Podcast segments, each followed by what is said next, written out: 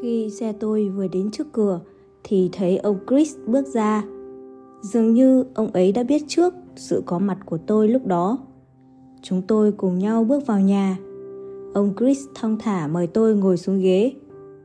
Có lẽ nhìn thấy khuôn mặt đăm chiêu, lo lắng của tôi nên ông đã chủ động hỏi một cách thân mật. Hình như ông có điều gì đó muốn hỏi tôi thì phải. Tôi cố bình tĩnh, nhưng như thể có một động lực nào đó thúc đẩy. Tôi chỉ vào chiếc hộp để cây gậy ngọc, ngập ngừng hỏi. Tôi muốn biết. À không phải, tôi muốn hỏi, cây gậy đó là gì vậy? Tôi chưa nói hết câu thì ông Chris gật đầu như biết tôi muốn gì. Ông nói một cách chậm rãi. Tôi biết ông sẽ hỏi về cây gậy này. Nó chính là vật của ông đấy. Tôi giật mình. Như thế, như thế chuyện hôm qua không phải là giấc mơ sao? Ông Chris mỉm cười. Không đâu, nó giúp ông khôi phục lại một ký ức xa xôi, một kiếp sống mà ông đã quên từ lâu rồi. Nhìn thấy vẻ bối rối của tôi, ông Chris thong thả giải thích. Tôi không muốn nhắc thắc mắc về việc này. Tôi sẵn sàng trả lời những câu hỏi đang làm ông hoang mang.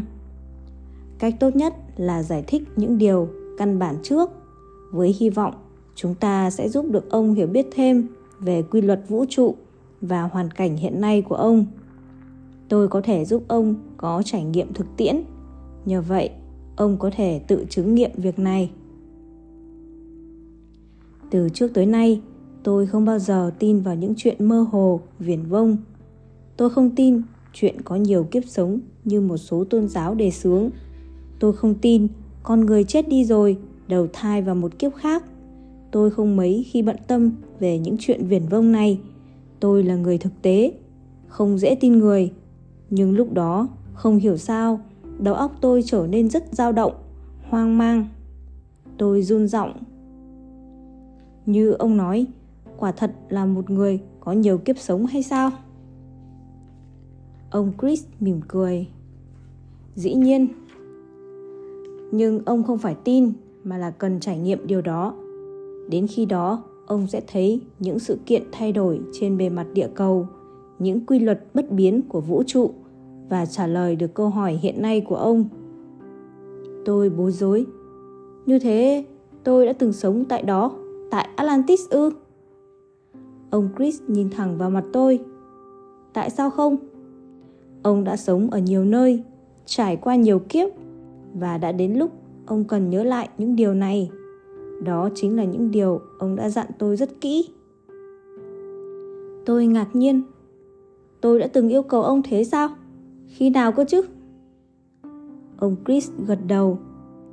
Chúng ta đã biết nhau từ lâu rồi. Chính ông yêu cầu tôi giúp nên chúng ta mới có duyên gặp nhau hôm nay. Một lần nữa, tôi đi từ ngạc nhiên này đến ngạc nhiên khác. Chúng ta đã gặp nhau từ lúc nào? Tại sao tôi không nhớ? Ông Chris thong thả trả lời. Đây là lần đầu chúng ta gặp nhau tại kiếp này, nhưng còn những kiếp khác nữa chứ. Chúng ta đã có mối liên hệ với nhau trong nhiều tiền kiếp rồi. Tôi bối rối tự lầm bẩm nói một mình. Nếu thế thì tại sao tôi không nhớ được gì cả? Nếu có những kiếp trước thì tôi phải nhớ được như ông chứ. Ông Chris bật cười. Có những chuyện xảy ra không lâu trước đây, ông còn không nhớ, thì làm sao ông có thể nhớ được những chuyện đã xảy ra từ những tiền kiếp xa xôi? Tôi đâm ra khó chịu khi không muốn chấp nhận. Không lẽ đầu óc của tôi lại kém đến thế sao? Ông Chris chăm chú nhìn tôi và giải thích. Ông bạn ơi, đầu óc của ông hiện nay chỉ chứa đựng những kiến thức ông học trong kiếp sống này mà thôi. Nó có những giới hạn của nó. Ông không thấy sao? Có khi ông nhớ được một vài việc xảy ra tuần trước, có khi ông quên. Có khi ông nhớ được một số việc xảy ra vài tháng trước, vài năm trước, nhưng cũng có khi ông quên. Khi mới sinh ra, trí não của ông chưa phát triển nên ông đâu nhớ được những việc xảy ra khi chào đời hay khi nằm trong bụng mẹ, đúng không? Khi trí não của ông bắt đầu phát triển, Ông nhớ được vài việc xảy ra khi còn thơ ấu, từ khoảng 2 hay 3 tuổi gì đó. Tuy nhiên, đó chỉ là một vài hình ảnh mơ hồ, những mảnh ký ức vụn vặt thôi, vì trí não của ông lúc nhỏ còn non kém. Khi ông lên 6, 7 tuổi, thì ông nhớ được nhiều hơn vì trí não đã phát triển đầy đủ. Tùy theo sự phát triển của trí não và thói quen trong cuộc sống mà người ta nhớ được một số việc, nhưng cũng dễ quên đi một số sự việc. Dữ kiện khác, trí não có giới hạn của nó.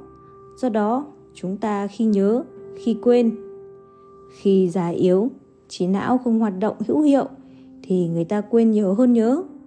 Nhưng tất cả kinh nghiệm, tư tưởng, lời nói và hành động đều được lưu trữ lại ở trong trí não khác và nó luôn luôn theo cùng ông qua những kiếp sống khác nhau. Tôi thắc mắc, vậy làm sao tôi có thể nhớ được những việc đã xảy ra từ kiếp trước? Ông chris thong thả trả lời, đôi khi, bằng cách thôi miên tiềm thức, người ta có thể liên lạc được với trí não kia và nhớ được vài chi tiết. Nhưng thôi miên cũng có giới hạn của nó.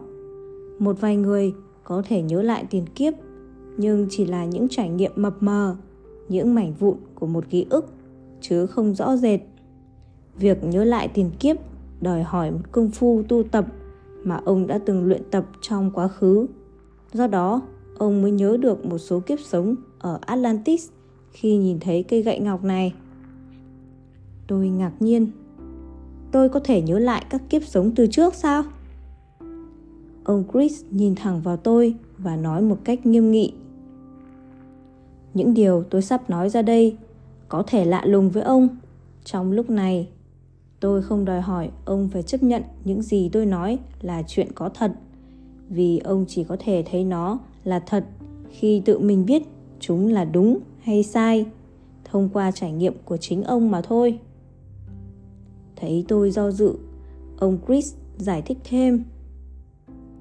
Ông không phải tin những điều tôi sắp nói đây, trừ phi ông thấy điều đó hợp với suy nghĩ của ông. Bây giờ, ông có thể xem đó như là một lý thuyết cũng được. Nhưng ông phải tự mình chứng nghiệm lấy những điều này. Để rồi đi đến kết luận, niềm tin cho riêng ông. Tôi thắc mắc, nhưng tôi phải làm thế nào? Tôi không biết chuyện gì đã xảy ra hôm qua. Tại sao chúng ta lại gặp nhau tại đây? Phải chăng đã có sự thu xếp từ trước? Ông chris mỉm cười đúng thế, đây không phải là một sự tình cờ đâu. Đã có những nhân duyên từ trước, thu xếp cho cuộc gặp gỡ này. Thật ra, việc này đã được sắp đặt từ lâu rồi, và đến nay mới xảy ra. Tôi ngạc nhiên, nhưng ai đã thu xếp việc này chứ? Ông chris từ tốn trả lời, chính ông là người đã thu xếp việc này từ nhiều thế kỷ trước. Tôi hốt hoảng tại sao tôi không biết gì về việc này? Tại sao lại là từ nhiều ký thế kỷ trước? Ông chris gật đầu.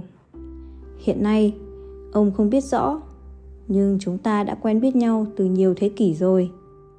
Lúc này, ông chưa khôi phục được khả năng nhớ lại tiền kiếp, nhưng rồi ông sẽ có dịp biết những điều ông muốn biết. Tôi bỗng cảm thấy vừa ngạc nhiên, vừa khó chịu và một chút tự ái khiến tôi không giữ được bình tĩnh. Tôi hỏi, nhưng có bằng chứng nào cho thấy có những kiếp sống trước đó hay việc con người đã trải qua nhiều kiếp khác nhau?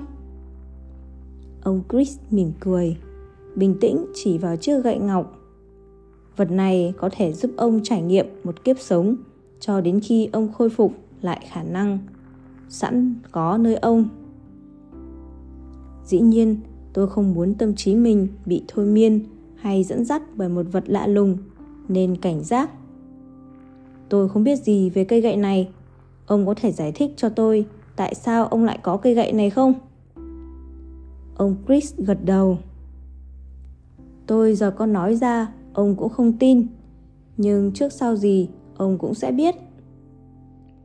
Chris thong thả, bước đến chiếc hộp để cây gậy ngọc, rồi cầm lên đưa cho tôi. Tôi ngần ngại chưa muốn cầm lấy nó tôi không muốn bị ảnh hưởng bởi cây gậy lạ lùng này nhưng không hiểu sao tôi vẫn đưa tay ra như có một lực hút. Cây gậy tự nhiên phát ra ánh sáng. Những viên ngọc cũng đồng loạt phát ra những tia sáng khác nhau, có vẻ quen thuộc. Tôi vừa chạm vào cây gậy, bỗng như có một sức hút khiến tôi nắm chặt lấy nó. Tôi cảm nhận có một luồng điện lạ lùng từ cây gậy truyền qua tay, chạy dọc toàn thân, khiến tôi ngây ngất. Tôi cố giữ bình tĩnh, nhưng cứ thấy mình như bị thu hút vào một luồng ánh sáng kỳ lạ của cây gậy. Ông Chris nói rất khẽ. Cứ tự nhiên, nó sẽ giúp ông trở về quá khứ. Vì chỉ có ông mới có thể sử dụng cây gậy này mà thôi. Tâm trí tôi quay lại với ký ức về cuộc sống tại Atlantis như đêm qua. Nhưng lần này tôi thấy mình đang bị dằn vặt bởi cảm giác muốn chiếm đoạt người thánh nữ xinh đẹp trong đền thờ Thái Dương. Đó không phải là một kiểu tình yêu, mà chỉ là lòng tham của một người thuộc đẳng cấp quyền uy trong xã hội, cho rằng mình có quyền làm tất cả những gì mình muốn.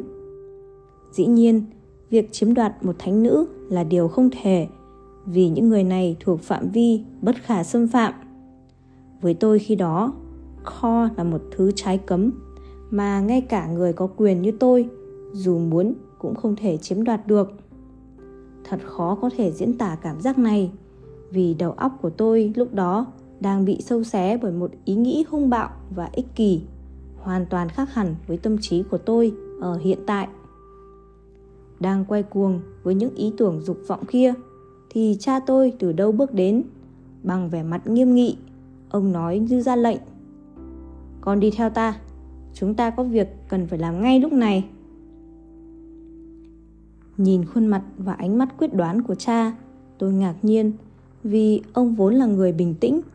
Ngay cả trong những tình trạng khẩn cấp tôi hỏi chúng ta đi đâu vậy cha?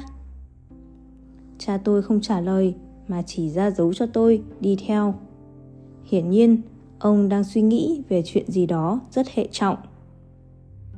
Tôi theo cha đi qua những con đường rộng lớn dẫn đến cung điện của hoàng đế Heracles xứ Aria.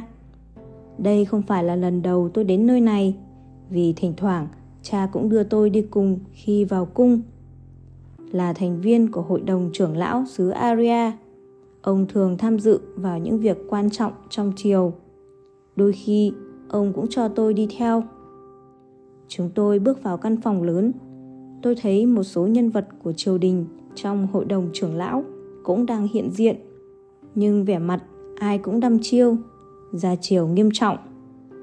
Buổi họp bắt đầu khi hoàng đế Heracles ra dấu cho một trưởng lão ngồi gần đó. Này Mars, ông hãy nói cho mọi người biết sự việc đi. Mars là thiên giám và cũng là một nhà tiên tri nổi tiếng của Aria. Ông này nghiêm nghị nói Hiện nay, chúng ta đã thấy rõ những dấu hiệu bất thường mà các nhà tiên tri khi xưa đã cảnh báo về hiện tượng địa cầu chuyển trục. Các giáo sĩ trong đền thờ Thái Dương cũng xác nhận rằng luồng từ lực của địa cầu đã di chuyển theo phương hướng bất lợi. Từ nhiều năm nay, thời tiết khắp nơi đều thay đổi với những trận hạn hán kéo dài nhiều tháng, phá hoại mùa màng. Có những cơn bão mạnh gây lụt lội khắp nơi. Có những trận cháy rừng kéo dài hàng tháng, khiến súc vật chết hàng loạt. Có những dịch bệnh mà các y sĩ tài giỏi nhất cũng bó tay, khiến người chết vô số. Hiện tại, cuộc chiến giữa xứ Oji và Poseida đi đến giai đoạn ngày càng quyết liệt và mối đe dọa xâm lăng Aria ngày một gần hơn. Do đó, không còn nghi ngờ gì nữa, chuyện sẽ phải đến xảy ra. Không phải trong nhiều năm nay hay nhiều tháng, mà chỉ trong vài ngày nữa. Đã đến lúc chúng ta phải thi hành kế hoạch chủ liệu từ trước là thu xếp đưa một số người đã được chọn đến các bến bờ an toàn.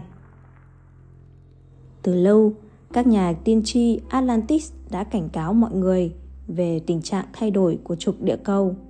Họ nói rằng sẽ có những trận cuồng phong dữ dội hay những cơn địa chấn có thể đưa Atlantis đến tình trạng diệt vong. Nên đây không phải là một thông tin mới. Nhưng lần này Qua giọng nói của quan thiên giám, tôi đã cảm thấy có điều bất thường.